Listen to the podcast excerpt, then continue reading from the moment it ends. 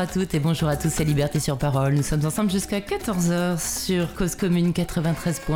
Liberté sur Parole, c'est une émission proposée et présentée par Eugénie Barbeza et réalisée par Gilles Brézard. Alors au programme de ce numéro de Liberté sur Parole, j'ai l'immense plaisir de recevoir Daisy Le Tourneur. Bonjour. Bonjour. Vous êtes euh, journaliste, blogueuse et euh, notamment du blog La M'expliqueuse que j'ai découvert en même temps que, votre livre. C'est de ce livre dont on va parler ce matin. Euh, ça s'appelle On ne naît pas mec, petit traité féministe sur les masculinités. Moi, je l'aurais sous-titré Tout ce qu'il faut détruire. C'est un livre joyeusement radical qui nous explique euh, voilà, ce que ce que ce que c'est que la, la les masculinités, euh, comment tout ça est, est, bien ancré dans un patriarcat dont on a beaucoup beaucoup de mal à se défaire si on y arrive un jour. Et en plus, ce livre est très drôle et il est aussi richement illustré par vous, Daisy, puisque vous dessinez aussi. Euh, voilà, c'est des petites scénettes très drôles. C'est pour ça qu'il faudra acheter le livre quoi qu'il euh, quoi qu'il se passe durant cette émission, même si vous avez l'impression d'avoir tout su sur ce livre, eh bien vous n'aurez pas vu les dessins. Il faudra au moins l'acheter pour ça. Donc les, Daisy le tourneur, pourquoi c'est bah, alors déjà quelle drôle d'idée. De, on parle beaucoup de féminisme du point de vue des femmes, et euh, vous, vous avez décidé d'expliquer les masculinités aux hommes, mais surtout aux femmes. Euh, bah, en fait, je sais pas euh, pour qui j'ai écrit ce livre, si c'est pour, euh, pour les hommes ou pour les femmes. Effectivement, dans les faits, en tout cas, quand je vois qui, qui vient à mes rencontres en librairie, qui me parle de mon livre qu'il a lu, c'est majoritairement des femmes. et c'est un truc qu'on est, on est plusieurs dans, parmi les féministes à faire des projets autour des masculinités et clairement, euh, c'est dans les publics en général, il y a au moins 90% de, femmes. Euh, après, euh, il y en a beaucoup qui me disent j'ai acheté ton, ton, livre et je vais l'offrir à tous les mecs autour de moi. Je sais pas s'ils vont trouver que c'est un cadeau, mais ça se tente. Ça se tente. voilà. et, et, ce blog, que quand est-ce que vous l'avez commencé Ce blog? 2017, c'est ça? C'est ça. Je l'ai commencé en 2017. Euh, à l'époque, le blog s'appelait euh, Le M'expliqueur, puisque euh, je suis une femme trans et que je n'avais pas encore commencé ma transition. Et, et, du coup, l'angle le, à l'époque du blog était vraiment un mec explique le, le, féminisme aux autres mecs parce que parce que c'était un sujet auquel j'étais sensible et parce que je réalisais bien que y avait on m'écoutait davantage euh, qu'une femme quand je parlais sur ce sujet. Euh, et en fait, il y avait euh, tout un... Très vite, ce, blog a connu un, petit succès alors que j'avais écrit trois articles que rétrospectivement je trouve très, très, très naïfs et très incomplets, mais il y avait une grosse demande en fait pour, pour, des, pour un homme féministe. Euh, il y en a euh, beaucoup en plus euh, à partir de 2017 quand il y a eu MeToo, ça a vraiment explosé, cette espèce de, d'envie d'avoir des, des, mecs, l'homme nouveau qui est déconstruit et qui vient expliquer... C'est quand même lui qui expliquait, on remarquera. Voilà, qui vient expliquer aux autres hommes comment, comment être un homme et déconstruit, comment être un homme féministe et un homme finalement compatible avec soi-disant une sorte de nouvel ordre euh, mondial euh, féministe. Euh, et, et, en fait, moi, c'était un rôle dans lequel je me retrouvais pas tout à fait. Plus, plus j'ai été projeté là-dedans, plus on m'a invité dans des émissions de radio, dans des documentaires, etc. moins enfin, plus on me mettait sur un piédestal, moins ça me plaisait. Euh, il se trouve qu'il y a des, des, hommes et qui ça plaisait beaucoup, euh, et ça continue toujours, euh, des hommes qui, qui trouvent un certain prestige dans le féminisme. et c'est vraiment, euh, c'est vraiment aussi, je pense, quelque chose qui, qui peut poser problème. Euh, On y reviendra parce que vous en parlez dans, dans, le livre. C'est encore un privilège qu'il s'attribue en plus. Quoi. voilà, le fait d'être féministe. Euh, mais alors, j'avais presque réservé cette question pour la fin, mais c'est vrai qu'à la lecture de ce livre, sachant que vous êtes une femme trans, je me suis demandé si vous n'aviez pas changé, enfin, changé de genre pour des raisons quasiment politiques, en fait. En fait, je sais pas pourquoi j'ai changé de. Je, suis devenue une femme. Euh, je c'est toujours quelque chose de très tellement personnel au final qu'on ne sait pas L'idée n'est pas d'être indiscrète, mais beaucoup de témoignages mm. sont des, des, témoignages de gens qui de toute façon étaient déjà des femmes. on va parler bien sûr mm. de ce qui fait un homme et une femme parce que c'est un chapitre très important de votre livre, mais vous, en fait, c'est ce renoncement aussi à, tous les privilèges masculins et masculinistes. Et euh, on, se dit, mais c'est faire, c'est prouver qu'on est vraiment féministe en fait que de devenir une femme. Euh, Ouais, presque. Je, je, vais, je vais parfois jusqu'à jusqu'à certains, euh, sur certains extrêmes euh, dans, dans tout ça. Et le fait est que je suis une personne euh, très politisée et que pour moi, forcément, quelque part, la politique faisait partie de, de ma transition parce qu'elle fait partie de, de, toute ma vie et je ne peux pas faire quelque chose dans ma vie sans y voir considérer l'aspect politique. Et, euh, et, du coup, euh, il se trouve que je crois qu'en fait, tant que, que j'avais pas, euh, j'aurais pas pu réconcilier l'aspect, le, la question politique et la question féministe avec le fait d'être une femme trans, ça, ça aurait, disons que ça m'aurait bloqué dans, dans ma transition.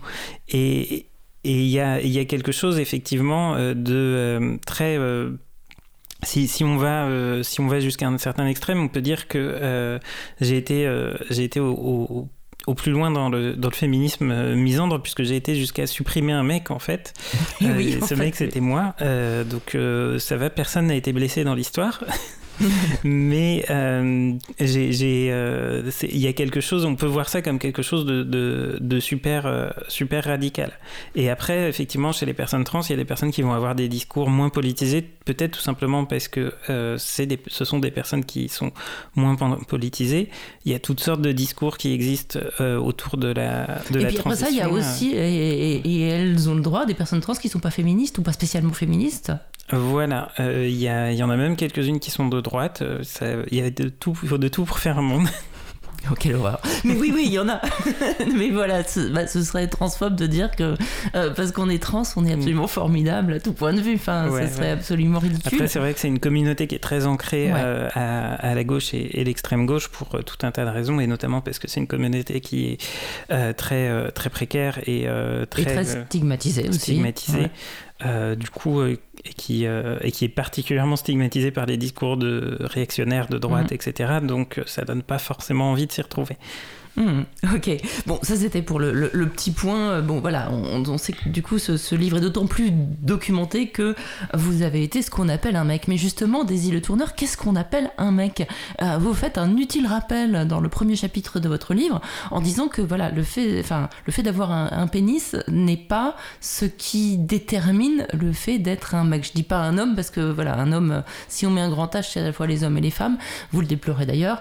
Euh, donc il y a, bien sûr l'aspect physique, mais il y a aussi l'aspect euh, psychologique, et vous insistez beaucoup sur l'aspect comportemental. Ouais, l'aspect euh, et finalement l'aspect, le fait que le, être un homme ou une femme, c'est un phénomène euh, social, c'est une construction sociale. c'est quelque chose qui qui dépend pas de effectivement de, de, de l'anatomie ou la biologie. quand on croise un homme ou une femme dans la rue, généralement, on ne voit pas ses parties génitales, on, on voit encore moins euh, ses chromosomes euh, et euh, on ne contrôle pas son niveau de testostérone et son niveau d'œstrogène.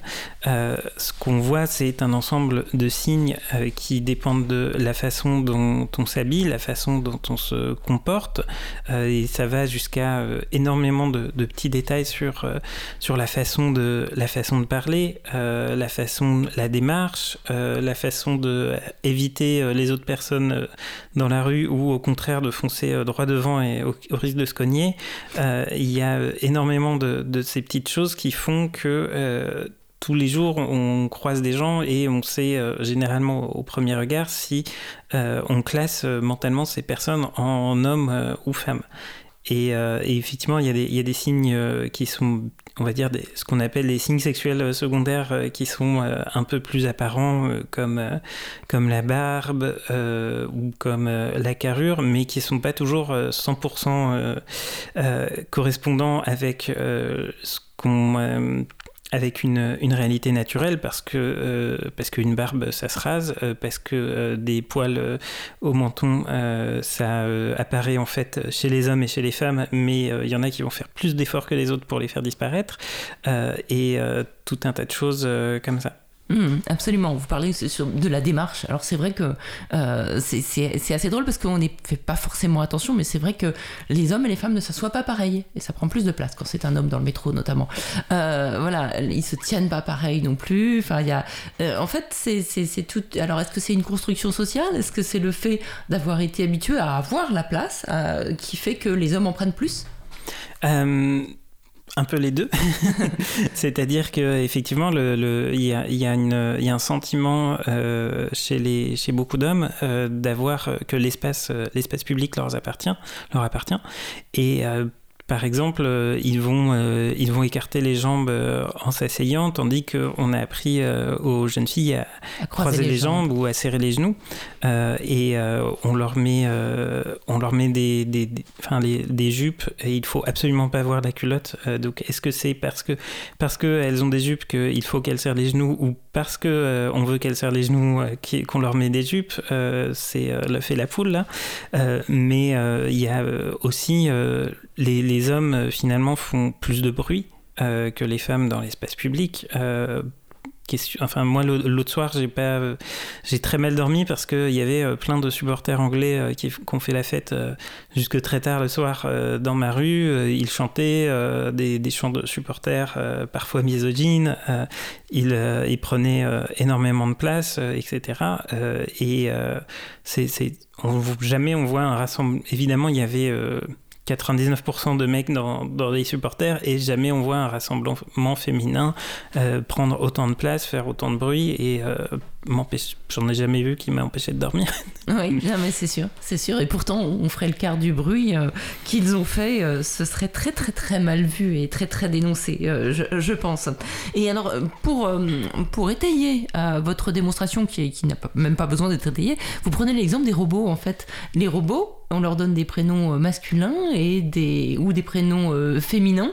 Euh, et, puis, ils ont le. le voilà, c'est intégré, c'est-à-dire que les, robots aux prénoms féminins auront des courbes seront, courbes, seront beaucoup moins anguleux que les robots qui auront un prénom masculin, par exemple.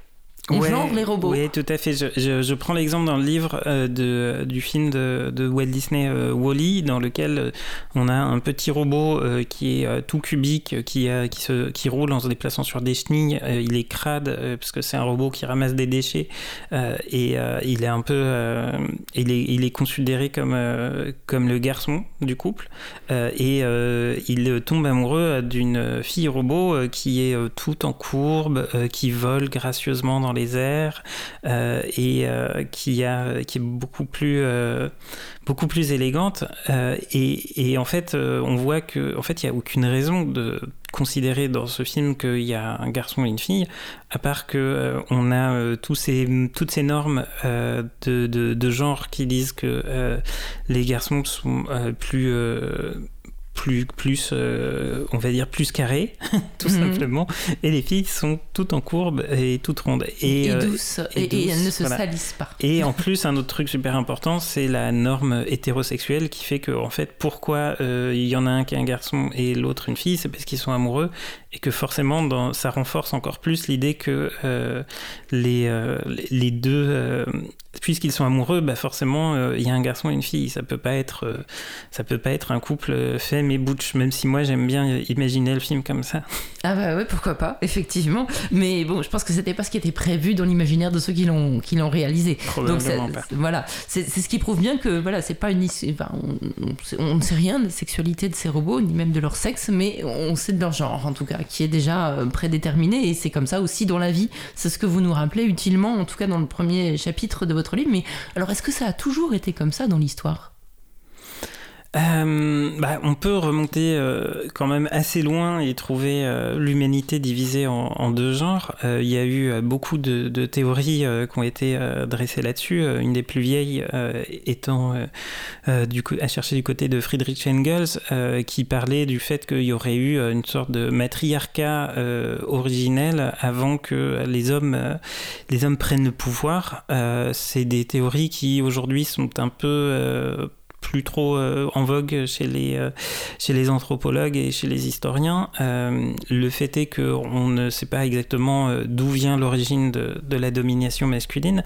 Par contre, moi, une, une théorie qui, que je trouve plus très intéressante, c'est la théorie féministe matérialiste qui dit que finalement les catégories hommes et femmes, elles ne sont pas des données biologiques qui préexistaient à la domination masculine, mais tout comme les catégories finalement prolétaires et bourgeoises dans la théorie marxistes euh, sont nés par, euh, par l'exploitation, euh, les catégories hommes et femmes ont été rigidifiées vraiment créées finalement par, par la domination et comme un moyen final de classer, classer l'humanité en deux. Et, et, en fait, si on, si on réfléchit, il y, a pas, il y a évidemment dans une société qui serait avant ces classes-là ou après ces classes-là, euh, dans un futur euh, idéal qu'on espère, euh, il y aura toujours des personnes qui ont un utérus, des personnes qui ont plus de poitrine que d'autres et des personnes qui ont, qui ont un pénis. il y aura toujours des rôles différents dans, dans l'enfantement. mais est-ce qu'on a besoin de classer nos, sociétés en deux selon ces critères-là? Pas forcément. Un exemple qu'on prend souvent, c'est pourquoi euh, on, on, pourrait imaginer une, société euh, extraterrestre où euh, tout est comme chez nous, sauf qu'on a classé l'humanité en deux en fonction de la taille, les grands d'un côté et les petits de l'autre. et dans cette société, on aurait tout un tas d'exemples de, à donner, de, choses à faire qui diraient, mais bien sûr que les grands et les petits peuvent pas peuvent pas vivre ensemble, euh, sont euh, fondamentalement différents. Euh, les grands, ils peuvent attraper des trucs en haut des étagères, tandis que les petits sont les derniers à savoir quand il pleut. mais et, on nous dirait et on ferait dans ces sociétés des toilettes différentes pour les grands et, et les petits, parce que bon, ils sont quand même pas la même anatomie. Les grands doivent aller dans des toilettes pour grands, les petits dans des toilettes pour petits. Les, les, petits tomberaient dans la cuvette. Il y a tout un tas de voilà, ça, ça nous fait ça nous fait rigoler mais, en même temps, c'est au même point de ridicule en fait quand on y réfléchit. Voilà, exactement. C'est que c'est absurde, mais est-ce que notre système à nous n'est pas euh, tout aussi absurde au final? Est-ce qu'on pourrait pas se dire aussi que le patriarcat, alors je sais pas si vous réfutez ou pas ce terme, peut-être on y reviendra, mais a été un peu inventé pour, euh, pour que euh, on puisse bénéficier du travail gratuit, reproductif et du travail ménager des, des, femmes, comme on avait inventé le racisme pour qu'on n'ait pas trop de complexe à faire travailler les esclaves, par exemple? Si, c'était exactement ça. Euh, c'est vraiment. Alors, il y a, le, patriarcat, euh, il existe pour, euh, pour plein de raisons, et c'est vrai que c'est un système assez complexe. Et effectivement, le terme patriarcat, c'est toujours un peu compliqué de trouver un seul terme qui recouvre tout. c'est Monique Wittig avait disait que préférait parler carrément de, de l'hétérosexualité, et c'est vrai qu'il y a un au final, dans l'idée d'hétérosexualité, il n'y a pas juste l'idée euh, de, euh, des relations euh, sexuelles entre un homme et une femme, même si souvent on veut, on veut réduire ça à ça, mais il y a carrément l'idée de division en, en, deux sexes de la société. Le, le, terme, et c'est vrai que comme le terme est plutôt pas toujours très bien compris, c'est souvent plus pratique de parler de patriarcat qui cependant lui aussi est assez, assez réducteur puisque patriarcat, ça vient du, père et le pouvoir du père sur la famille. Euh, on a réussi à faire euh, en sorte que le pouvoir du père est un tout petit peu réduit dans différentes, euh, dans différents domaines, parce que c'est quelque chose que j'évoque dans le livre à un moment, c'est que par exemple, sous la loi romaine, le père avait le droit de vie ou de mort sur ses enfants, filles ou garçons.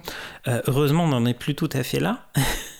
Mais euh, c'est vrai que euh, on voit pas euh, en général le, aujourd'hui la, domination de, des, pères sur, sur leur fille n'est pas vue comme une relation hétérosexuelle.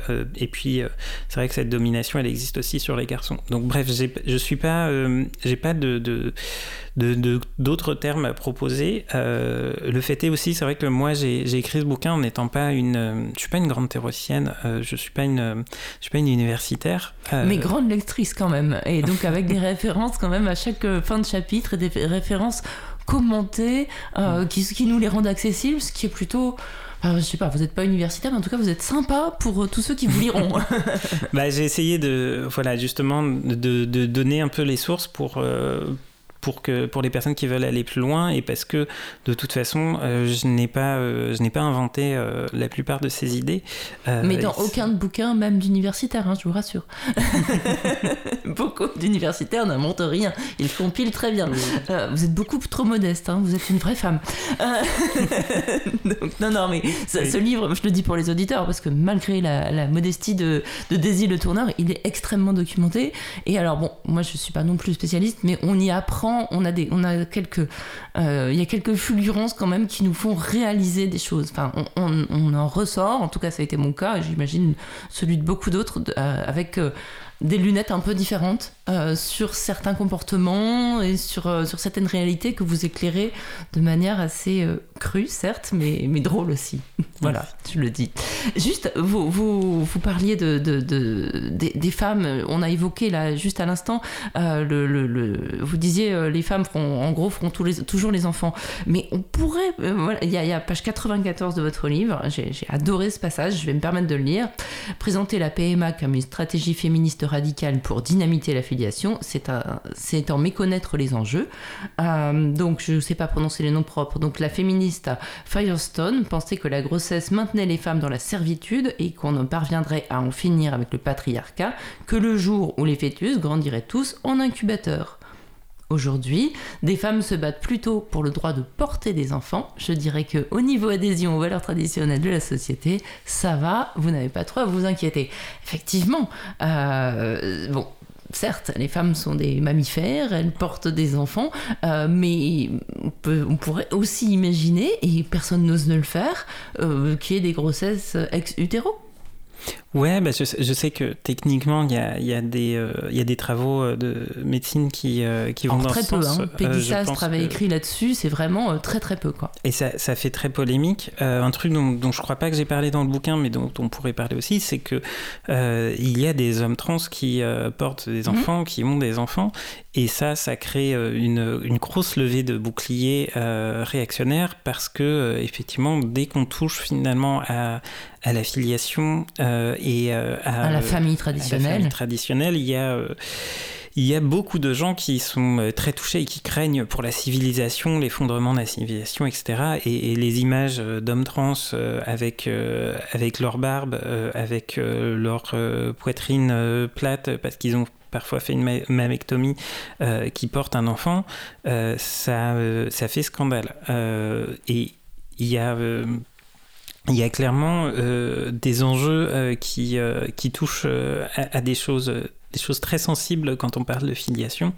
le, la PMA telle qu'elle a été votée l'an dernier, je crois, ou il y a deux ans, je ne sais plus, c'était au final, une PMA, euh, ça fait très polémique, mais c'était une PMA au minima, euh, c'est-à-dire qu'on a autorisé euh, aux femmes seules de porter des enfants et aux lesbiennes cisgenres, puisque ça exclut, le protocole actuellement, il exclut les, les, personnes, les femmes trans du, du, protocole, puisque par exemple, moi, si j'avais fait euh, congeler mes gamètes avant ma transition, euh, je n'aurais pas le droit aujourd'hui d'aller dans un SECOS, qui sont les centres euh, qui gèrent les PMA, et de dire je veux récupérer mes gamètes pour faire un enfant avec ma compagne d'aujourd'hui.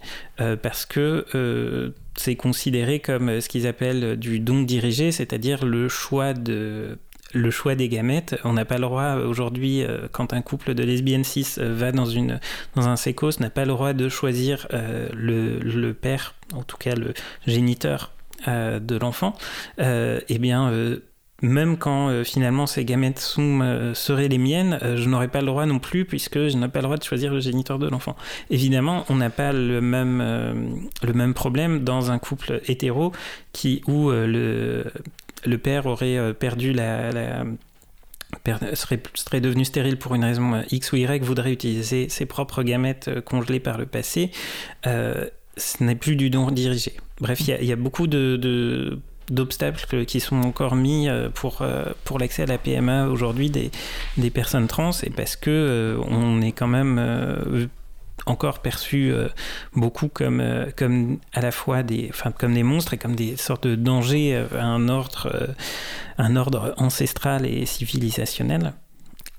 Oui, et, vous venez de dire parce que avec une suite derrière, mais dans votre livre, quand vous parlez de cette loi pour la, cette loi PMA, euh, vous pointez aussi la différence euh, entre euh, les couples hétérosexuels et les, couples, et les couples homosexuels.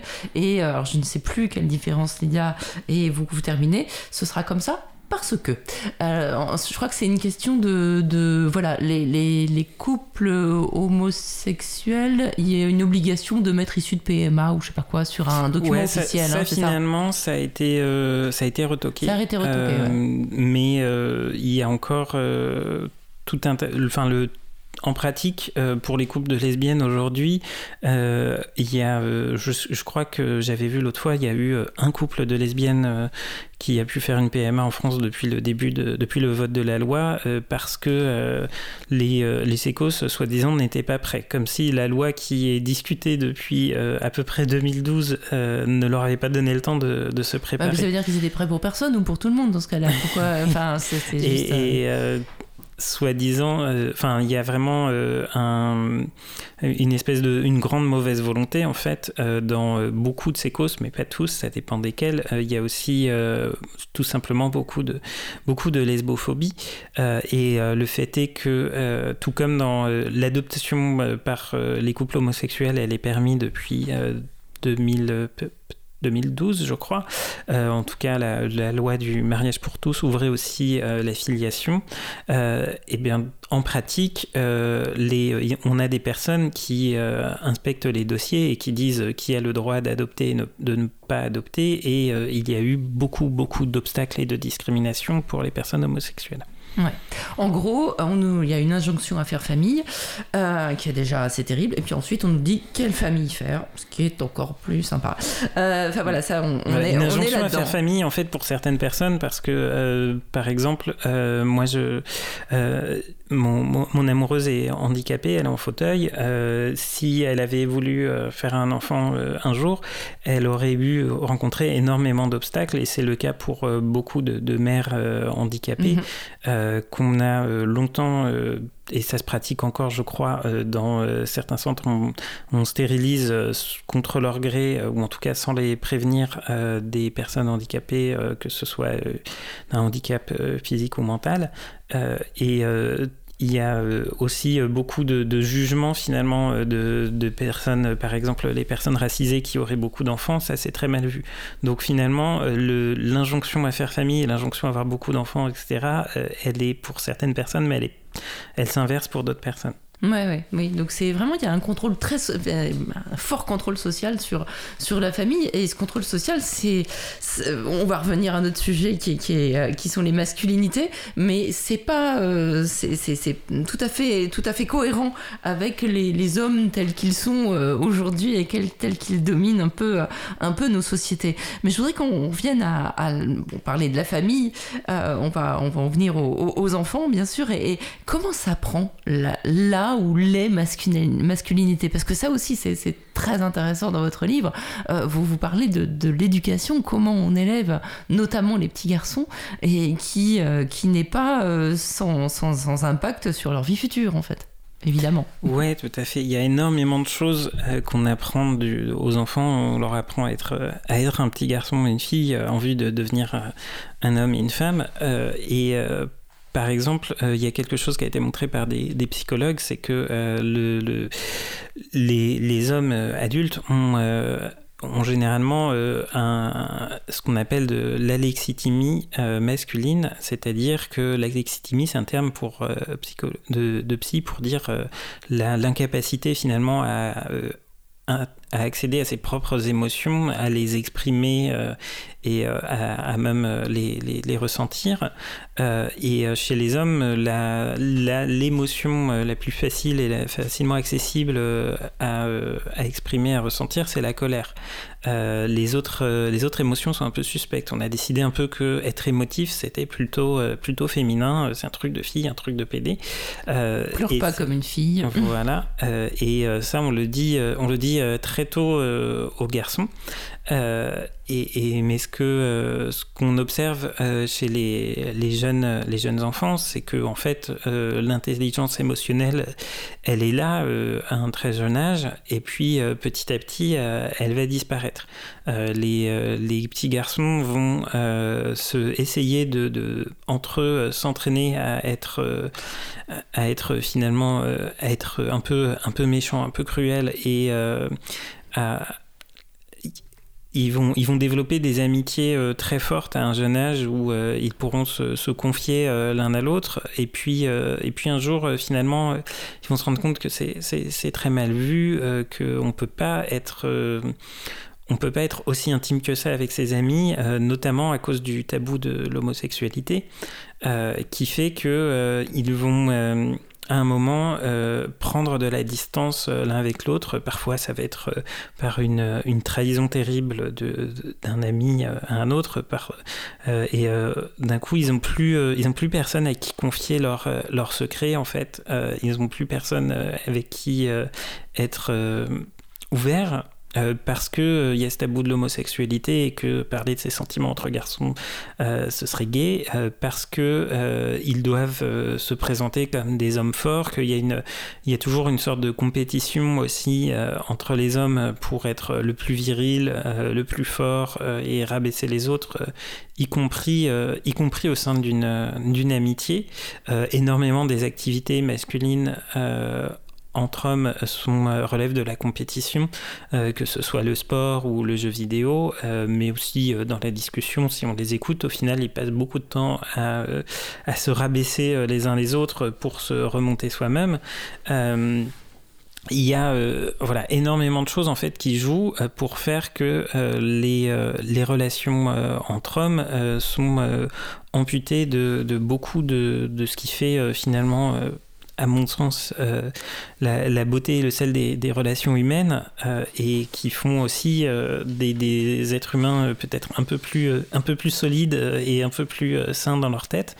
à la place, on se retrouve avec des, hommes qui le jour où ils rencontrent leur, leur première petite amie, vont se rendre compte que ah mais j'ai quelqu'un à qui je peux parler de mes sentiments, j'ai quelqu'un avec qui avec qui être ouvert et être moi-même et d'un coup leur, leur copine qui pensait sortir avec un grand mec viril qui est très fort se retrouve à devenir leur psy. ça c'est un phénomène assez courant. Quand ils ont encore accès à, leur, à leurs émotions, parfois ça est, le, le, le, canal a été un peu, un peu coupé. Mais ce que vous pointez aussi et qui est vraiment intéressant, c'est peut-être pas un scoop, mais en tout cas c'est toujours bien d'être appelé, c'est l'hétéro, l'homosociabilité. Euh, ou l'homo, oui, c'est ça. L'homosociabilité, c'est-à-dire que les petits garçons, on les pousse à jouer entre petits garçons. Mhm. Ensuite, euh, bah, il n'y a qu'à voir les conseils d'administration, les boîtes, etc.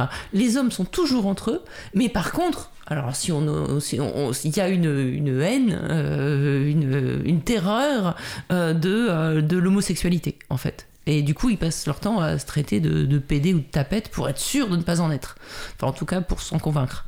Ouais, effectivement, je pense que c'est super structurant en fait l'homophobie le, dans les relations euh, masculines. Euh, tout simplement, je, sais parce que parce que je l'ai beaucoup vécu, euh, mais aussi parce que vraiment, quand on écoute quand on écoute les hommes, ils, ils parlent énormément de ça et de souvent, très souvent, le plus souvent sur le, ton de la blague, euh, mais euh, de la blague qui vire à, l'insulte homophobe, euh, il, y a, quelque chose en fait qui vient, je pense, d'une tension inhérente à une, société misogyne où on enseigne aux, garçons et aux filles, mais en particulier aux garçons, que les hommes valent mieux que les femmes, qu'ils sont plus forts, ils sont plus intelligents, ils sont plus tout ce que vous voulez. donc forcément, les hommes ont envie de passer du temps avec les autres hommes parce que les femmes, par contre, elles, elles ont leurs problèmes de gonzesse, elles piaillent, elles font chier, etc. Donc, ils recherchent, ils recherchent à la fois la compagnie des hommes et l'admiration des hommes. Ils se valorisent entre eux, mais il faut s'arrêter absolument à les désirer. Ça, c'est interdit. Donc ils doivent désirer quelque chose. Ils doivent aimer les hommes, mais euh, ils ne doivent pas les désirer. Et je pense qu'il y a quelque chose de. Euh, mais c'est absolument dingue quand on y pense, parce que bah, euh, bah, oui, non mais vous racontez d'ailleurs une anecdote qui vous concerne quand vous étiez petit garçon. Bah, vous, légitimement, vous compreniez pas pourquoi vous pouviez pas être amoureux de votre petit votre petit camarade de classe, parce que voilà, c'était super de pouvoir jouer avec lui, mais tout d'un coup, ça pouvait pas être votre amoureux. Bon, et eh ben en l'occurrence, et puis en plus, on, on hypersexualise les, les, gamins dès qu'on a un copain de d'un genre différent, ça y est, c'est ton amoureux. Euh, alors qu'en fait, ça peut juste être un pote, quoi, ou une pote. Et ça, mm. euh, même les parents, et même les parents bien intentionnés, il y, a ce cliché-là, c'est ton amoureuse, c'est ton amoureux. Et, puis en même temps, si c'est euh, si c'est quelqu'un du même genre, eh bien, non, c'est interdit, attention, attention. c'est vrai que quand on y pense, c'est juste complètement dingue, en fait. C'est. Ouais, ouais, il y a vraiment un truc de. moi, je l'ai je l'ai vécu en tant que petit garçon qui était qui jouait beaucoup avec euh, avec euh, la, la, fille d'amis de, mes parents euh, et très vite, on nous disait ah vous allez vous marier plus tard et tout. Moi j'avais j'avais des plans pour notre mariage avant euh, avant même la maternelle. je l'ai revu euh, je l'ai revu euh, chez mes neveux et nièces qui un jour un de mes un de mes neveux avec sa cousine ils ont été ils se sont cachés ils ont été joués. elle ils lui ont fait une traîne pour elle en papier toilette et il lui a donné une bague je ne sais plus faite avec quoi et ils ont dit qu'ils s'étaient mariés. Et tout le monde trouve ça trop mignon et tout. Et en soi, oui, bien sûr, c'est mignon. Mais euh, si euh, c'était deux petits garçons qui faisaient ça, dans la plupart des familles, il y aurait une énorme levée de boucliers, ce serait un scandale, etc. Ouais, ouais, ouais. Alors qu'en fait, bon, on, sait, on est, voilà, ça, ça, n'engage à rien. les, bagues, en, euh, voilà. Et, et, et, et, après ça, bah donc du coup, euh, pareil plus tard. Et en fait, c'est vrai que vous rappelez aussi utilement euh, que, en fait, les, les, pour ces hommes qui vivent entre eux, qui ont leur sociabilisation entre eux, euh, qui ont leur vie professionnelle entre eux, en fait, les femmes, c'est des accessoires. C'est euh, bon, c'est bien pratique pour faire le ménage. Euh, c'est euh, bien pratique, voilà, de pouvoir compter combien on en a chacun à son tableau de chasse. Enfin, je caricature, bien sûr, mais en fait, on, on, se rend compte que même si dans l'espace public, les femmes sont parfois l'objet d'une attention un peu pesante, en l'occurrence, dans la vraie vie, dans la vie au fond, dans la vie des mecs, en fait, ils en ont rien à battre.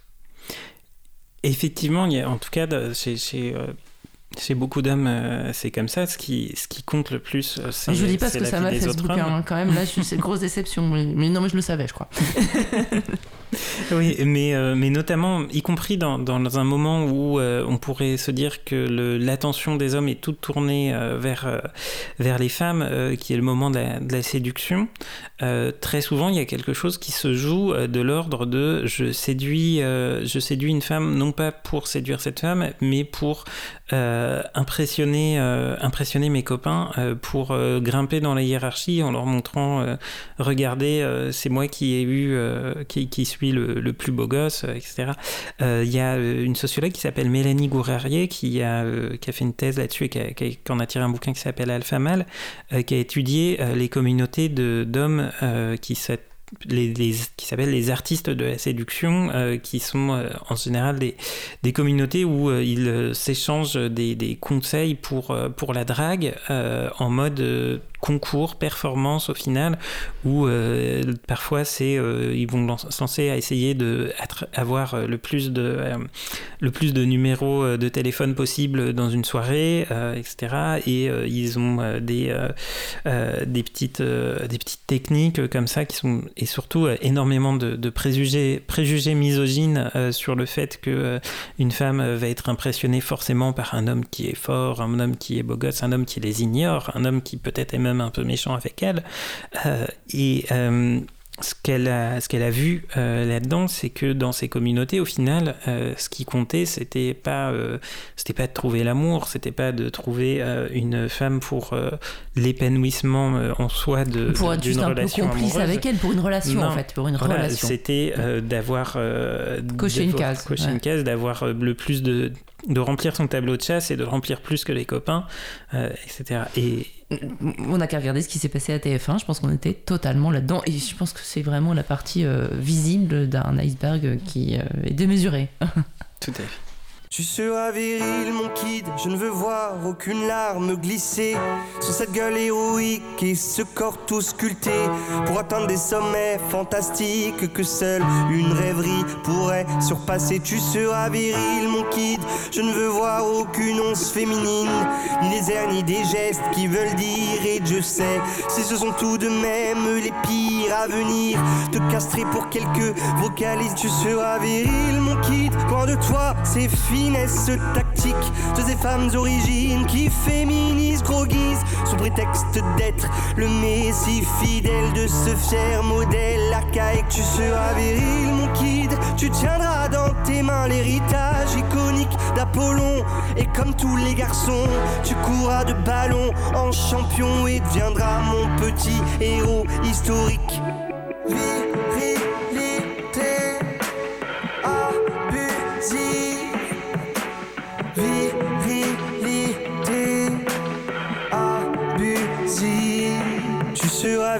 Mon kid. Je veux voir teint pâle se noircir de bagarre et forger ton mental pour qu'aucune de ces dames te dirige vers de contrées roses néfastes pour de glorieux gaillards. Tu seras viril, mon kid. Tu y seras ta puissance masculine pour contrer cette essence sensible que ta mère nous balance en famille. Elle fatigue ton invulnérable Achille. Tu seras viril, mon kid. Tu compteras tes billets d'abondance qui fleurissent sous tes pieds que tu ne croiseras jamais. Tu cracheras sans manière en tous sens des fils et dopés de chair, de nerfs, protéines. Et tu seras viril, mon kid. Tu brilleras par ta force physique. Ton allure dominante, ta posture de caïd et ton sexe triomphant pour mépriser les faibles. Tu jouiras de ta rue d'étincelles.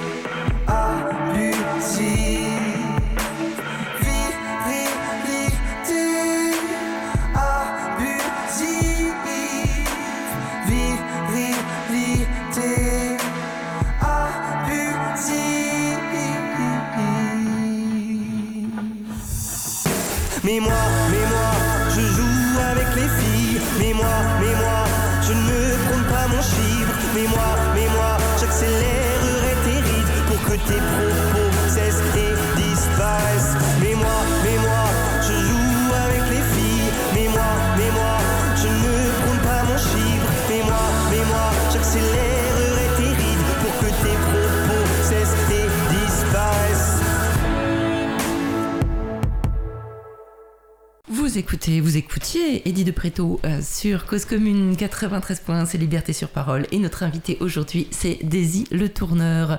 Elle publie aux éditions, dans la collection Zone, aux éditions La Découverte, On ne naît pas mec, petit traité féministe sur les masculinités. C'est fort intéressant, on en parle depuis tout à l'heure et on va continuer un petit peu.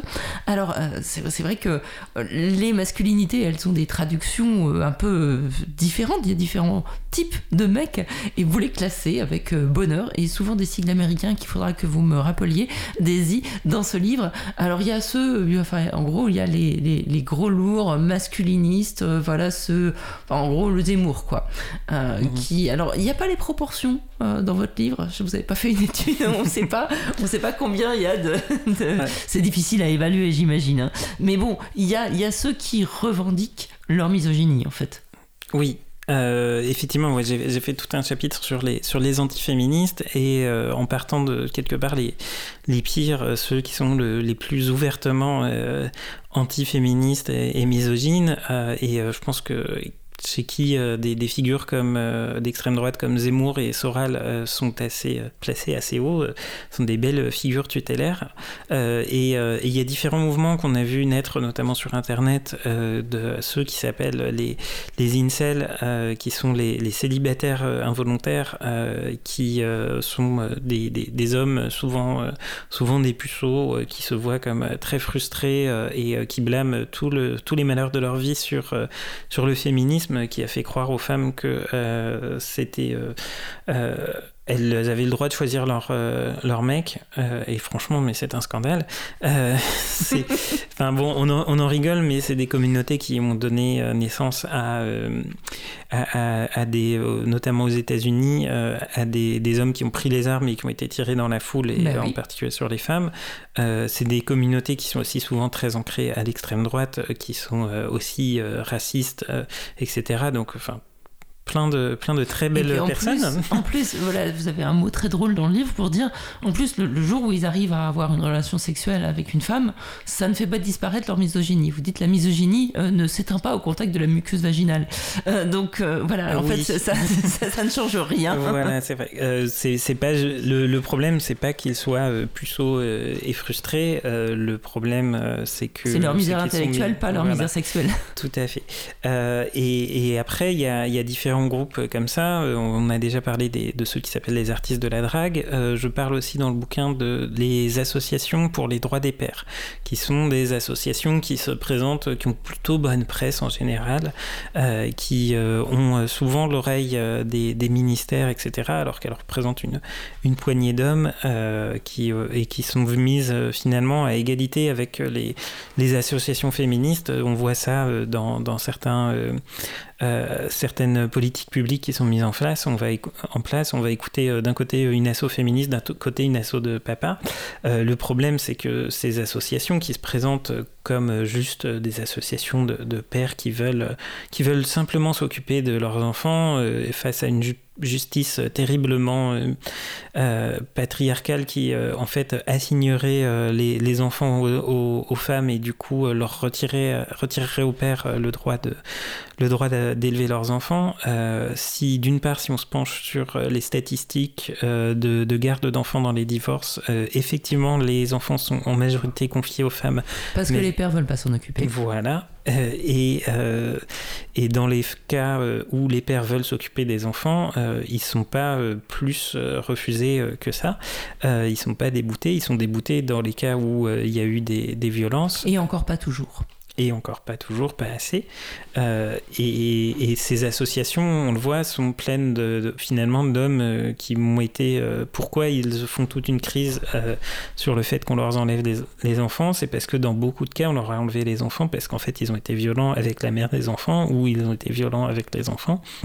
Et puis pour eux, les enfants sont un moyen de vengeance contre leur ex-femme. Et ça, évidemment, c'est pas quelque chose qu'ils crient sur tous les toits. Euh, Mais par contre, si on le dit, on risque d'être poursuivi avec des droits de réponse et tout ça. Si on dit ça dans la presse, je peux vous en parler. voilà, ils sont très virulents, ils ont de bons avocats mm. et ils ne lâchent jamais. Euh, mais beaucoup de femmes, euh, des, femmes qui ont été violées, qui ont eu un, enfant issu de ce viol, et eh bien le géniteur de l'enfant peut demander des droits de visite, les obtenir. Mm-hmm. Euh, faire perdre la garde de l'enfant à la mère, ça existe. Des pères violents peuvent faire mettre leur, euh, leur euh, ex-femme en prison, en prison parce qu'elles ont refusé de, d'avoir un, droit de représentation. Enfin voilà, c'est, il y a quand même des choses très très. excusez-moi, ça me met un peu en colère ces histoires des SOS papa. Mais c'est, pas c'est normal. voilà. Mais, mais effectivement, voilà, il y a, y a, cela. Et puis alors, dans, dans, dans, votre classification, il y a vous êtes un petit peu perverse. Parce que les hommes qui veulent tout faire bien, qui se déclarent féministes, qui sont les nouveaux pères, qui sont les hommes, euh, les, les gentils mecs et tout, eh ben, vous n'êtes pas. je suis quand même méfiante. Vous êtes, voilà, vous êtes quand même méfiante.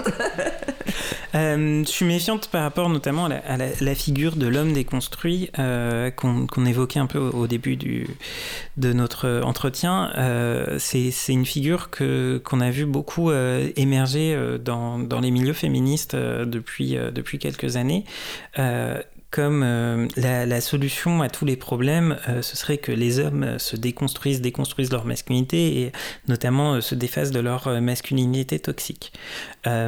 Une des découvertes intéressantes que j'ai faites dans les recherches pour ce livre, c'est que masculinité toxique, c'est un terme qui ne vient pas du tout des milieux féministes, c'est un terme qui vient de, de, des mouvements qu'on appelle de masculinité mythopoïétique. c'est un mot très compliqué. ce sont en général, on les voit en fait comme les, hommes qui organisent des stages pour euh, reconnectez-vous à votre masculin euh, en allant dans la forêt, on va se mettre tout nu autour d'un feu, euh, on va chasser, on va crier. Mais on va pas se toucher, hein. On va pas se toucher, Rassurez-moi. et, et, en fait, ces gens-là veulent débarrasser le, masculin de la partie toxique et garder le masculin. or, moi, ce que je pense, c'est que si puisque je vois les, classifications euh, hommes-femmes euh, comme euh, des justifications en fait de la, de la domination masculine, je ne crois pas qu'on peut enlever la domination de l'homme. Si on enlève la domination, il n'y a plus d'hommes, il n'y a plus de catégorie hommes et femmes. Et du coup, ce truc de masculinité déconstruite, euh, moi je le vois comme finalement une sorte de, solution, euh, on espère, pour euh, rétablir des, relations apaisées entre les hommes et les femmes. Mais le féminisme, pour moi, son but ne peut pas être de rétablir enfin, d'apaiser les relations entre les hommes et les femmes. Non, il faut qu'on, faut foute le bordel un peu. Faut que, faut qu'on se batte, faut qu'on se clash, faut, faut qu'il y ait du malaise, parce que sinon, la tranquillité, elle est, elle est à l'avantage des dominants. Mais est-ce que ça veut dire qu'on doit dominer aussi? Est-ce que ça veut dire qu'on doit aussi euh, être les, dominants, être dans un rapport de pouvoir? Ou est-ce que, comme disait Françoise Daubonne, il faut prendre le pouvoir pour aussitôt le détruire? Bah, je serais plutôt, euh, plutôt d'accord avec Françoise Daubonne là-dessus, du coup. c'est que, euh, effectivement, le but, c'est pas non plus de mettre des mm. femmes à la tête des instances de pouvoir qui existent actuellement, parce que de toute façon, voilà, on a vu par exemple avec la guerre en Ukraine des gens qui euh, blâment euh, tout le problème sur euh, la masculinité toxique de Poutine qui est perçu comme un homme, viril, un gros macho, etc. Et je ne doute pas qu'il l'est. le fait est que quand des femmes ont le pouvoir de, de faire la guerre, que ça a été Margaret Thatcher, Hillary Clinton, ce sont des femmes qui ont tout autant de sang sur le main, le main que euh, beaucoup d'hommes. Euh, Michel Alliot-Marie qui allait quand même proposer notre expertise en matière de maintien de l'ordre à la Tunisie en, plein, en pleine révolution. Voilà, et euh, sans doute que Elisabeth Borne, si elle reste en place, va avoir l'occasion de faire beaucoup de choses qui seront pas très jolies et pas très ni très féministes ni très humanistes au sens large. je pense que la solution est effectivement pas de, de mettre des femmes au pouvoir et de mettre des femmes dominantes. Dans ces institutions-là, c'est clair que, que, non. Euh, d'ailleurs, vous le dites aussi dans le livre, certaines qui arrivent à y prendre leur place ont tendance à imiter des comportements, des postures, même des, attitudes physiques masculines euh, pour euh, peu se, fondre dans, dans ce moule-là qu'on ne veut pas forcément d'ailleurs. Oui, bah oui. Les, euh, par exemple, euh, on avait eu l'exemple de Cécile Duflot, je crois, qui avait été euh, à l'Assemblée nationale avec une petite robe à fleurs, qui avait été sifflée, des comportements énormément sexistes, etc. D'ailleurs, on a un bon exemple là de, du fait que quand on nous parle tout le temps du harcèlement de rue et du fait que ce serait un problème des quartiers pour sous-entendu en fait des, personnes racisées, le harcèlement de rue, visiblement, il existe à l'Assemblée nationale. C'est exactement les mêmes comportements. Coup, euh, face à ça, bah, les, femmes politiques, euh, qu'elles aient euh, les meilleures intentions du monde ou pas, vont adopter des stratégies mmh, pour s'habiller de manière plus masculine, mettre des tailleurs, ne pas mettre de décolleté. Parfois, même, il me semble qu'il y avait une étude qui montrait que, qui étudiait la, voix, la hauteur de la voix des femmes politiques qui baissait au, au fil des années euh, qu'elles montaient dans les échelons euh, parce que euh, elles étaient plus prises au sérieux si, si elles parlaient pas avec une petite voix aiguë. Eh ben, je vais continuer naturellement à fumer, féminine.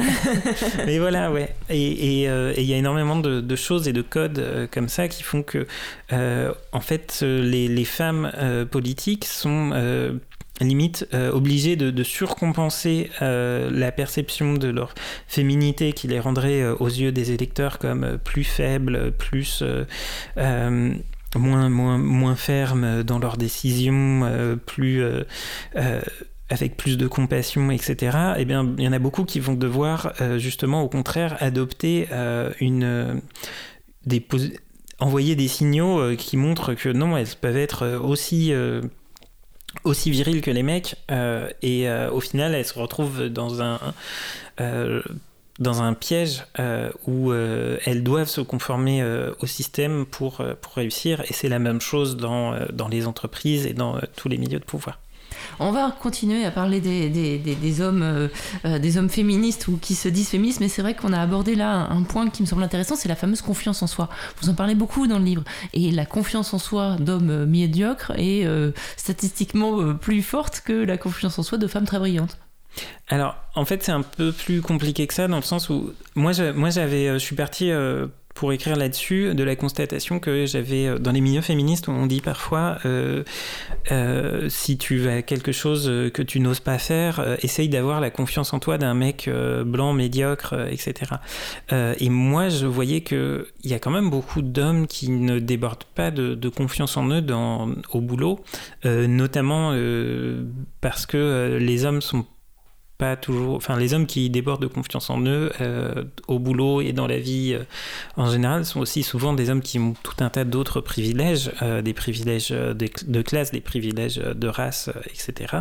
un homme qui est euh, un homme racisé euh, qui est sans papier euh, et qui travaille à la RATP la nuit pour retaper les métros pendant que tout le monde dort, il est pas, il déborde pas de confiance en lui au boulot. ah, au boulot, au boulot, au boulot, pardon. Et, voilà, non mais justement, et c'est ça le point, c'est que en fait, c'est si, on perçoit euh, en tant que femme ces hommes comme étant débordants de confiance, c'est qu'ils débordent de confiance quand ils sont face à une femme. Et que là, ils vont euh, se dire qu'ils savent tout mieux qu'une femme. Euh, ils sont, même s'ils n'ont pas étudié le sujet dont nous on parle, ils vont intervenir et nous dire non, mais moi je pense que, etc. et ils vont faire ce qu'on appelle la, la m'explication qui, donne le nom à la base de, de mon blog. c'est le fameux mansplaining, ça c'est le seul terme anglais que je connaisse. voilà. et que j'ai traduit par voilà, Merci. Et, et, euh, et, en fait, la, confiance en soi, c'est quelque chose qui est euh, très, euh, qui dépend du, du, contexte tout simplement, et qui, si on perçoit les hommes comme débordant de confiance en eux, c'est juste qu'ils débordent de confiance en eux face, face aux femmes.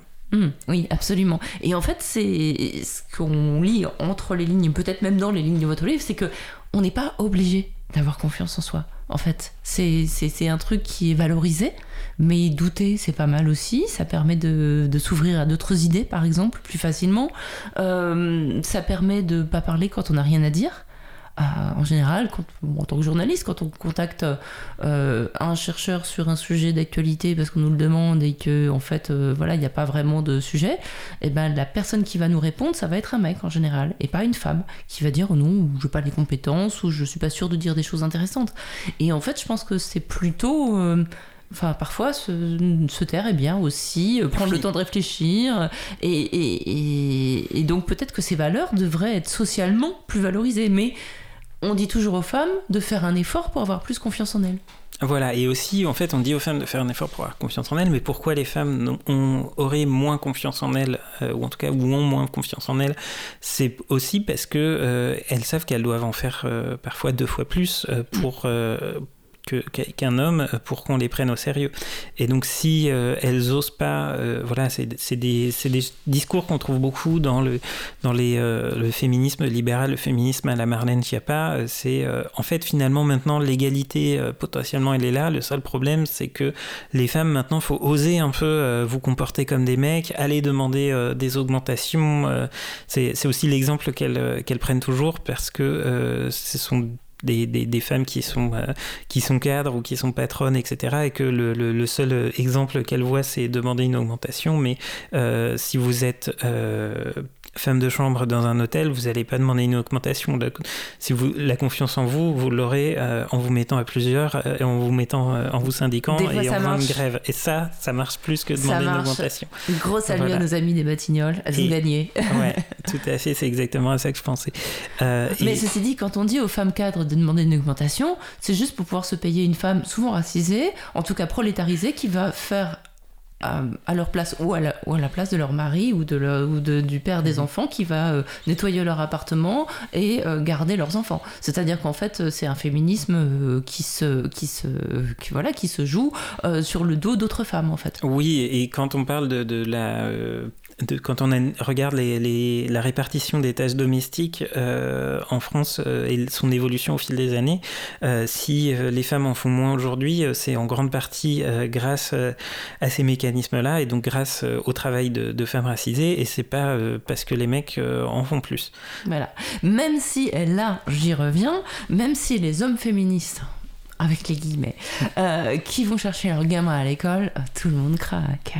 Ouais, c'est super valorisé, quoi. De, et, et, justement, euh, dans les, euh, un truc euh, qu'on voit aussi dans, dans les études sociologiques qui ont été faites là-dessus, c'est que les, dans le partage des tâches domestiques et notamment des, de, de, de du travail avec les enfants, les hommes vont avoir tendance à s'occuper des tâches qui peuvent être valorisées et valorisées publiquement. ils vont ils, vont euh, par exemple euh, effectivement euh, aller chercher les enfants à l'école ou alors les trucs qui se voient, quoi. Voilà, les encourager au, match de foot et puis faire leur apprendre, je sais pas, le bricolage et la pêche, etc.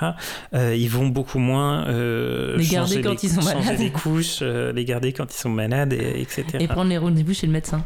Enfin, c'est tout le côté planification qui est bien sûr réservé aux femmes parce qu'on est tellement plus organisé. voilà, et qu'on a que ça à faire aussi. et vous dites aussi que beaucoup d'hommes qui, qui, qui s'occupent des enfants, c'est un petit peu aussi parce qu'ils ils, n'ont pas à aller au travail. C'est-à-dire que c'est pas la double journée comme chez beaucoup de femmes. C'est souvent parce que c'est des périodes de, de, chômage ou d'inactivité ou d'intermittence mm. chez les hommes qui leur permet justement de s'occuper à plein temps euh, de. Il y, a une étude qui est sortie récemment euh, et qui, qui n'est pas dans le livre parce qu'elle est sortie trop récemment justement, euh, qui montre que finalement le partage de, de, des tâches et de la garde des enfants, il est plus égalitaire chez beaucoup de familles à bas revenus, tout simplement simplement parce que dans ces familles-là, euh, les, euh, les, les euh, l'homme et la femme ont des, des horaires décalés de nos mm. jours. Il y a beaucoup de, de, de, jobs qui font qu'il y en a un qui travaille de nuit et l'autre de jour, ou il y en a un qui travaille trois heures par-ci, trois heures par-là, etc. Et du coup, tout simplement parce que aussi ils peuvent pas se payer une, une garde d'enfants, et eh bien les hommes euh, se retrouvent euh, à devoir prendre en charge euh, leurs enfants pendant que la femme travaille, alors que dans les familles plus aisées, soit la femme ne travaille pas, ce qui est quand même relativement rare, soit on, paye, on paye une garde d'enfants, mais au final, le, le on a cette image de euh, le nouveau père qui s'occupe plus de ses enfants, c'est un truc de bobo, c'est un truc de bourgeois. Euh, c'est très minoritaire en fait. Euh, mais la, la, meilleure façon de s'assurer que les hommes gardent les enfants, c'est que les femmes ne soient pas là. sinon, voilà. Et c'est surtout les conditions matérielles qui, à la fois de, d'horaire de, travail, mais de revenus, etc., qui vont déterminer l'égalité et le partage des tâches. Et je pense que c'est aussi là qu'on a une, une clé euh, euh, du, du, du, du, de réponse euh, féministe, c'est pas en changeant les mentalités, en demandant aux femmes de se libérer dans leur tête, en demandant aux hommes de faire preuve de bonne volonté, mais en changeant les conditions matérielles de, de, de, chacun et chacune. Alors évidemment, je dis pas qu'il faut que, que tout les le monde femmes, soit Voilà, que les femmes travaillent de nuit et les bah, hommes de jour. malheureusement, il faut quand même pas oublier la, la grande part de, de familles monoparentales avec une femme mhm. qui s'occupe des enfants parmi les plus pauvres. Hein. C'est vraiment la, la, grande, grande majorité, c'est des, des, familles monoparentales avec une femme qui s'occupe d'un ou plusieurs enfants toute seule. Donc mhm. bon, faut-il que l'homme soit là déjà pour partager les tâches? C'est déjà euh, voilà l'homme ou, l'autre parent, hein, parce que je sais pas. Euh, mm. voilà, je sais pas si les couples. Ce serait intéressant de savoir si les couples homosexuels euh, ont inventé d'autres d'autres manières de, Je sais pas s'il y a des études d'ailleurs, savoir si ça se passe mieux chez les couples homosexuels, s'il y a une meilleure parité entre les deux parents, par exemple, ou entre les deux membres du couple. Il n'y a pas grand chose, donc je vais pas, euh, je vais pas en parler. Bah, ce serait bien de savoir si, Mais effectivement, si on peut trouver un modèle, mm. au moins dans, euh, dans, dans, dans les couples mm. homosexuels. J'en sais rien. en fait, les, les, études dont, dont j'ai connaissance euh, ont surtout porté sur le fait de montrer que les enfants de, de familles euh, homosexuelles euh, ne sont pas psychologiquement perturbés, ne sont, grandissent très bien et vivent très bien. Bon, c'est déjà un premier pas. C'est déjà, voilà, c'était quelque chose qui était, c'était important de, à démontrer pour, pour donner des contre-arguments à la manif pour tous et, et tous ces gens-là. après, effectivement, euh, il y a encore euh, beaucoup de choses à étudier euh, de ce côté-là. Ce serait intéressant. Je lance l'idée. À l'école, tu l'auras remarqué, parfois tu es amoureux comme un fou, mais la fille dont tu t'es amouraché ne veut pas de toi du tout. Ça te fâche, t'es pas content, ça fait jamais plaisir d'être rejeté, mais sache que quand tu seras grand, tout sera plus simple, tu pourras la violer. Mais avant de violer une fille ou de l'agresser sexuellement, assure-toi que tu fais partie de ceux qui peuvent le faire impunément. Que l'on séparera l'homme que tu es du violeur que t'es de temps en temps. Tu auras autour de toi des gens pour dire que, hé, oh, ça va franchement. Faut-il séparer l'homme de l'artiste? Du ministre Ouais, ça dépend, je sais pas, il a fait quoi? Ah, c'est compliqué, tu vois, tout le monde s'embrouille. Peut-être que le plus simple, c'est de séparer l'homme de ses couilles. si une fois adulte, ton truc à toi, ce sera de droguer des gamines pour les sodomiser. Inscris-toi tout de suite en école de cinéma. Une palme d'or et tout est oublié. Si t'es plus viol traditionnel, un truc classique, rien de très croustillant. Vise l'ENA en bossant dur dès la maternelle et trouve-toi une place au gouvernement.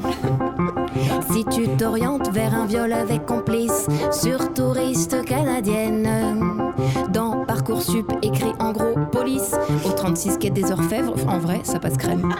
Bref, assure-toi que ton statut social te permette de violer au KLM. Que grâce à tes relations ou ton travail, tu t'en tireras sans problème. Faut-il séparer l'homme de l'artiste? Faut-il séparer l'homme du ministre? Ouais, ça dépend, je sais pas, il a fait quoi?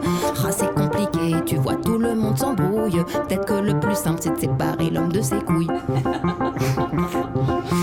le problème, c'est que faire de toutes ces couilles qu'on aura enlevées à leur propriétaire, car ça fait quand même des milliards de couilles. On pourrait en faire des pendentifs ou de l'engrais pour le jardin. Mais même en étant très inventif, il nous en resterait quand même plein. Peut-être que le plus sage ce serait de créer un permis qui autoriserait le port et l'usage de ces bijoux de famille. Ouais, je sais que notre all mais tu noteras que l'autre quand même. J'ai pas de solution, mais j'ai un vrai problème. C'est les gens qui violent au KLM. Faut-il séparer l'homme de l'artiste? Faut-il séparer l'homme du ministre? Ouais, ça dépend, je sais pas, il a fait quoi? Ah, c'est compliqué, tu vois, tout le monde s'embrouille. Peut-être le plus simple, c'est de séparer l'homme de ses couilles. wow c'était c'était Guédré sur, euh, sur France Inter il y a quelques jours qui avait écrit cette petite chanson que je trouve très à propos.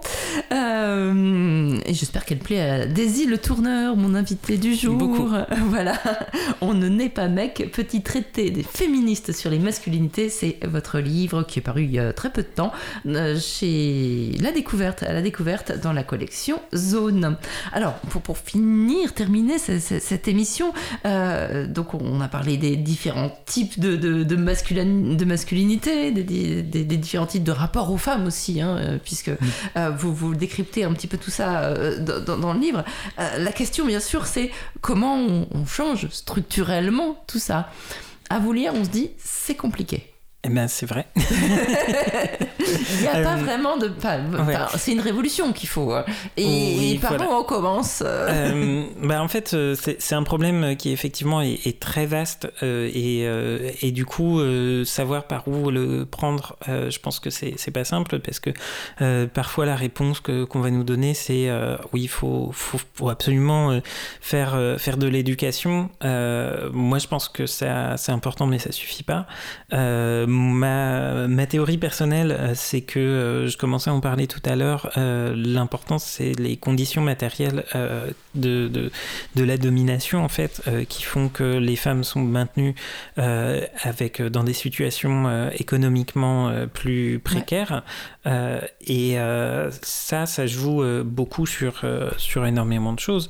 Et donc, pour moi, des combats, des combats féministes super importants, c'est évidemment le, la- l'ouverture de crèches, euh, des choses comme ça. Mm, mm. Euh, les services mais- publics, et les la, la services perte de services publics coûte plus cher aux, aux Voilà. femmes qu'aux hommes. Oui, et voilà, et effectivement aussi tout simplement le fait qu'il y a des questions qui sont parfois pas perçues comme des questions féministes, euh, qui sont euh, la réforme euh, de l'assurance chômage, la réforme euh, des retraites, euh, toutes ces politiques qui sont menées par euh, par le gouvernement euh, Macron, euh, qui se veut pas euh, ouvertement euh, antiféministe, elles sont profondément antiféministes parce que elles touchent, quand on s'en prend aux plus précaires, on touche disproportionnellement les femmes et notamment Bien les sûr. femmes dans les familles euh, Mm. monoparentales parce que ce sont elles les plus précaires. Et du coup, euh, il y a, euh, j'ai pas, j'ai pas de programme à la fin du bouquin. Il n'y a pas de programme, il n'y a, même pas trop de guides de survie dans ce milieu machiste.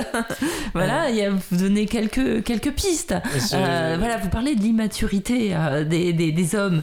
Et en fait, on a tendance, nous, parfois, en bonne petite femme naïve, à se dire Oh, c'est pas de leur faute, les pauvres bébés, bah oui, bah on y savent pas, euh, euh, on les a pas éduqués comme ça, ils savent pas faire une machine à laver, ils savent pas faire la vaisselle, ils savent pas repasser, enfin, tous des trucs qu'on sait pas non plus, en fait, euh, sans, sauf quand euh, on est obligé de les faire. Euh, et en fait, vous dites dans le livre, ils sont doublement gagnants, les hommes, parce qu'en fait, ils savent très bien, mais ils veulent pas. Et comme ils savent très bien d'ailleurs ce qu'est le consentement, mais ils veulent pas. Mais ils gagnent trois ans de vie de jeunesse sur les femmes parce qu'ils sont, ils sont en moyenne matures beaucoup plus tard. hein. et puis donc, donc voilà, ils se font, ils se font chouchouter euh, trois ans de plus. Et puis aussi, bah, comme ils prennent plus de risques parce que voilà, c'est des vrais mecs qui sont un peu violents et qui roulent vite et qui fument beaucoup, etc., etc. Et ils, ils meurent plus tôt. Donc s'ils sont en couple, ils s'occupent pas, euh, et, et hétérosexuels, ils s'occupent pas euh, de, de leur femme euh, à qui ils laissent 5-6 ans de vieillesse toute seule en moyenne. Donc en fait, c'est marrant de le, de voir comme ça. Enfin, c'est marrant, c'est pas du tout drôle quand vous nous le pointez comme ça, mais c'est assez utile. Ou- ou- ouais, effectivement, en fait, si, si on peut prendre un, un- un portrait type de, de- de- du couple hétérosexuel euh, en France euh, par rapport aux chiffres, euh, la, la- la femme, elle va avoir 2-3 ans de moins que, que, que l'homme. Oui. Donc déjà, il, sera, il sera un peu plus vieux, il aura eu quelques, quelques années pour se mettre, bien profiter de sa jeunesse, à la fois pour faire des conneries, mais aussi pour, pour avancer dans sa carrière. Il va être dans une situation un tout petit peu dominante parce qu'il est un peu plus vieux, il gagne un peu plus d'argent, etc. Et puis euh, juste, euh, il a plus d'expérience dans la vie, euh, donc il profite de ça toute sa vie. la domination de l'âge vient renforcer la domination de genre dans leur couple. Et puis, effectivement, il va mourir 2-3 ans plus jeune qu'elle, ce qui fait que elle, elle se retrouve à s'occuper. elle est encore un tout petit peu, encore un peu en forme pour s'occuper de lui dans, dans, ces dernières années. et puis elle, elle est, elle lui reste 5 ou 6 ans plus tard pour décrépir toute seule. Mm. Joli tableau, merci c'est pas, pas, très sympa, mais j'utilise des mots un peu crus, pas très cool. Mais le fait est que les maisons de retraite ah sont remplies de, de femmes en majorité. J'ai eu du mal à mm. trouver le chiffre, je sais plus si je l'ai, en tout cas je l'ai pas en tête. Moi non plus, mais, mais, de toute façon, pour y aller de temps en temps hein, dans les maisons de retraite, effectivement, s'il y a un homme pour, pour, pour 10 ou 15 femmes, c'est maximum quoi. Voilà, et c'est une, une autre forme d'inégalité dont on ne parle pas, c'est que euh, du coup les femmes euh, meurent, euh, meurent beaucoup seules. Mm. Et en plus, on le sait avec les scandales récents que la vie dans ces, dans ces établissements, elle est vraiment pas cool.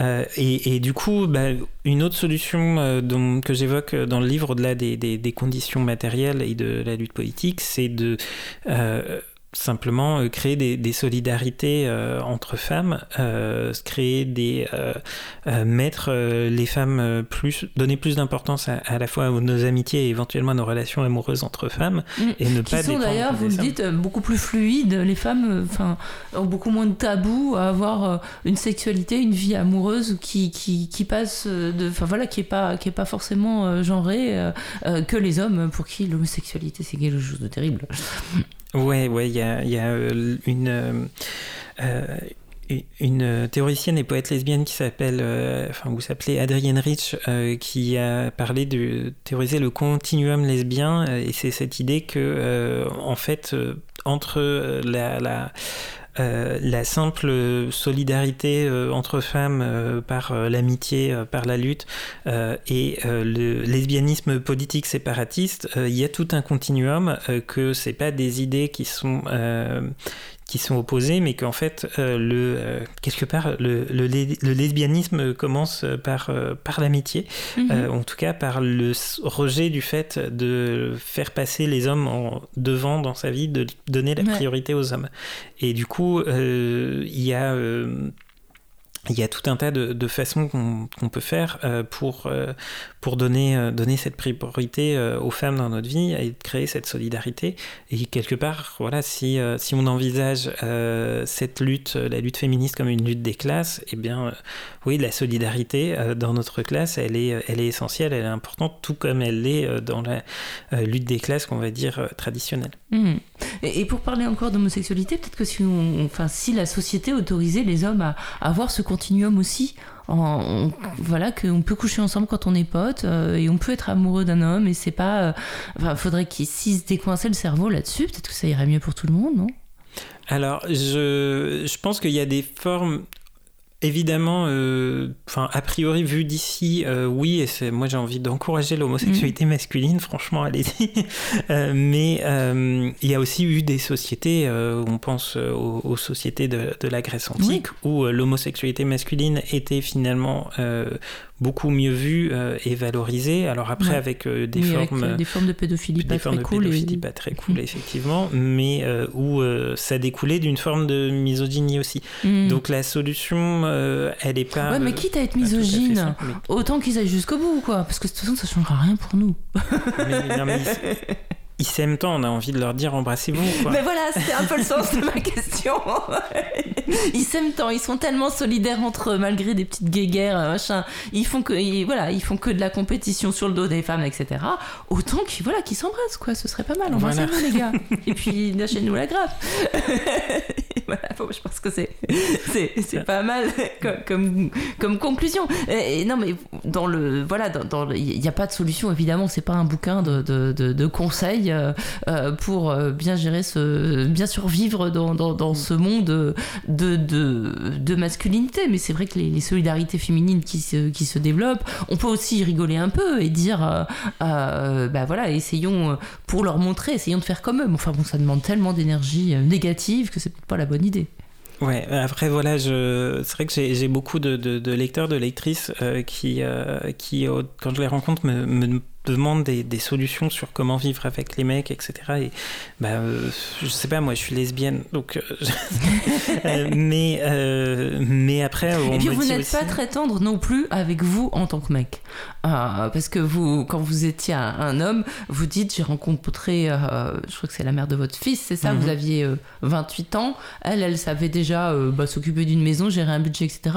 Moi, je lui ai appris deux trois trucs sympas sur les séries télé. c'est tout ce que je savais.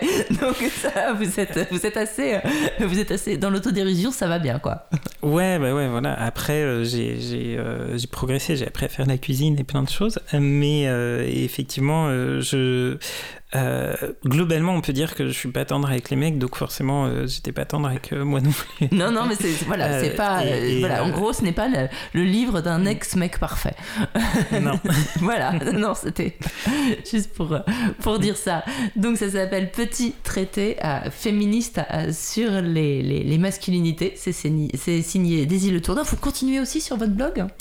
Alors, j'aimerais bien, après, j'ai pas beaucoup le temps de le faire, mais euh, bon, c'est un blog qui a de toute façon été. euh, Très, euh, je publie tous les six mois à peu près, mais il c'est, aussi parce que je, je prenais beaucoup de temps pour écrire ce livre que j'ai voulu faire que, enfin, un livre ça s'écrit pas comme un blog et j'ai voulu mettre beaucoup plus de choses dans le livre euh, que, que dans le blog et euh, et, et, euh, je sais pas à la, à la base je me disais c'est bon j'ai ça y est j'ai assez écrit sur les mecs j'en ai marre Euh, mais là j'ai quand même des, des sujets où je me dis ah, j'aurais dû en parler et tout donc Ah, euh, Par exemple, par exemple, par exemple, c'est quoi le prochain sujet bah, le, le- le- le truc dont je parlais tout à l'heure sur, sur la guerre en Ukraine et Ouais. le fait qu'on a parlé de, Mm.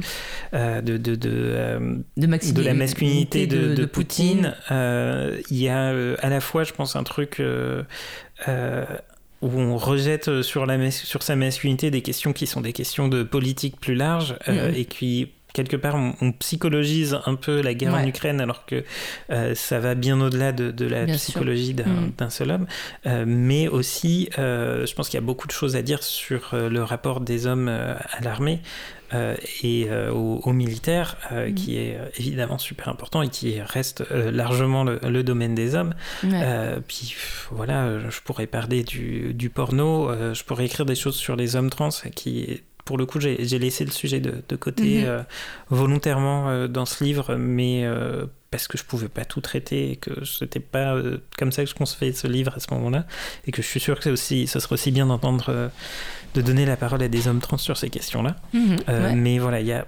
encore tellement de choses dont on pourrait parler. Ouais. Bon, en tout cas, bravo pour, euh, pour ce livre, en tout cas, euh, que je conseille vraiment à tout le monde, euh, homme comme femme. C'est ça, voilà, ça met les points sur les i. C'est plein de références très sympas. Du coup, je me suis j'ai ma petite liste là. Je vais à la bibliothèque tout à l'heure. Euh, vous donnez vraiment envie, de- non seulement, enfin moi j'espère donner envie de vous lire, mais vous vous donnez envie de lire les autres. Et c'est pas mal d'avoir plein de références sur le sujet. Merci beaucoup, Daisy Le Tourneur. On se quitte en Merci. musique avec Bams.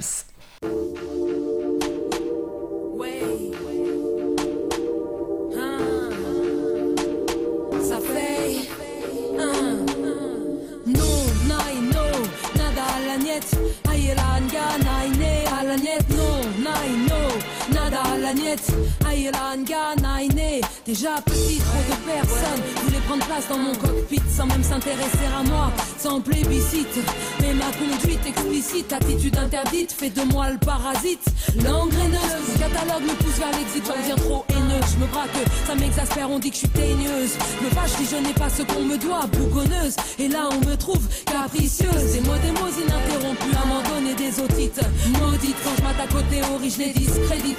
J'irrite le commun des mortels, je détériore telle une rebelle. J'avoue, je fous le bordel. Je tombe les cloisons, sors de mes gonds. Prends ton droit, serre en toi. C'est facile de crier non, inutile pour ça d'avoir des ronds. Si je vois que je sature trop, je lance mon juron. Non, nine, no, nada à la niette. Aïe, la nga, nine, à la niette. Non, nine, no, nada à la niette. Aïe, la nga, nine, un peu moins petite vers 15, 16. Déferlement de bourrage de crâne, j'en deviens obèse. J'exagère, mais je rejette toute forme de charentaise.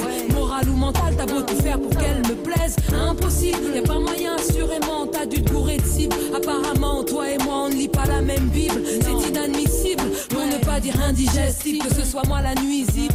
Arrive, arrive l'époque innocente, soi-disant jeune, adolescente, où t'es inconsciente. Tout trop souvent, j'entends dire, je suis une délinquante, non. Je suis une maniérée ou que j'ai des manières inconvenantes, non.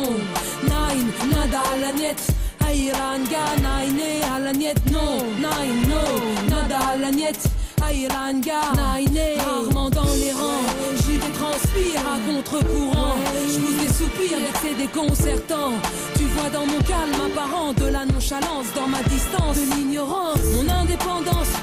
Tu la transformes en arrogance, ma résistance devient extravagance. Ma maladresse n'est qu'à politesse. Et tu vois dans ma gentillesse une marque de faiblesse. Conflit en conflit, faut pas craquer, même si anéanti, tu sembles ralenti. Même en sous-régime, je persévère. Je perds un changement d'atmosphère, c'est nécessaire. Réfractaire, je balance mes vers, je me défends. Trop arrogant, t'es trop insultant en pensant que je te laisserai faire ma vie un enfer. Prévoyant, sans souci, ferme-moi ta prisonnière. Non, nej, no Nada halanet, hayran ga nej, ne halanet, no Nej, no, nada halanet, hayran ga nej, ne halanet, no Nada halanet, hayran ga nej, ne halanet, no Nej, no, nada halanet, hayran ga nej, ne halanet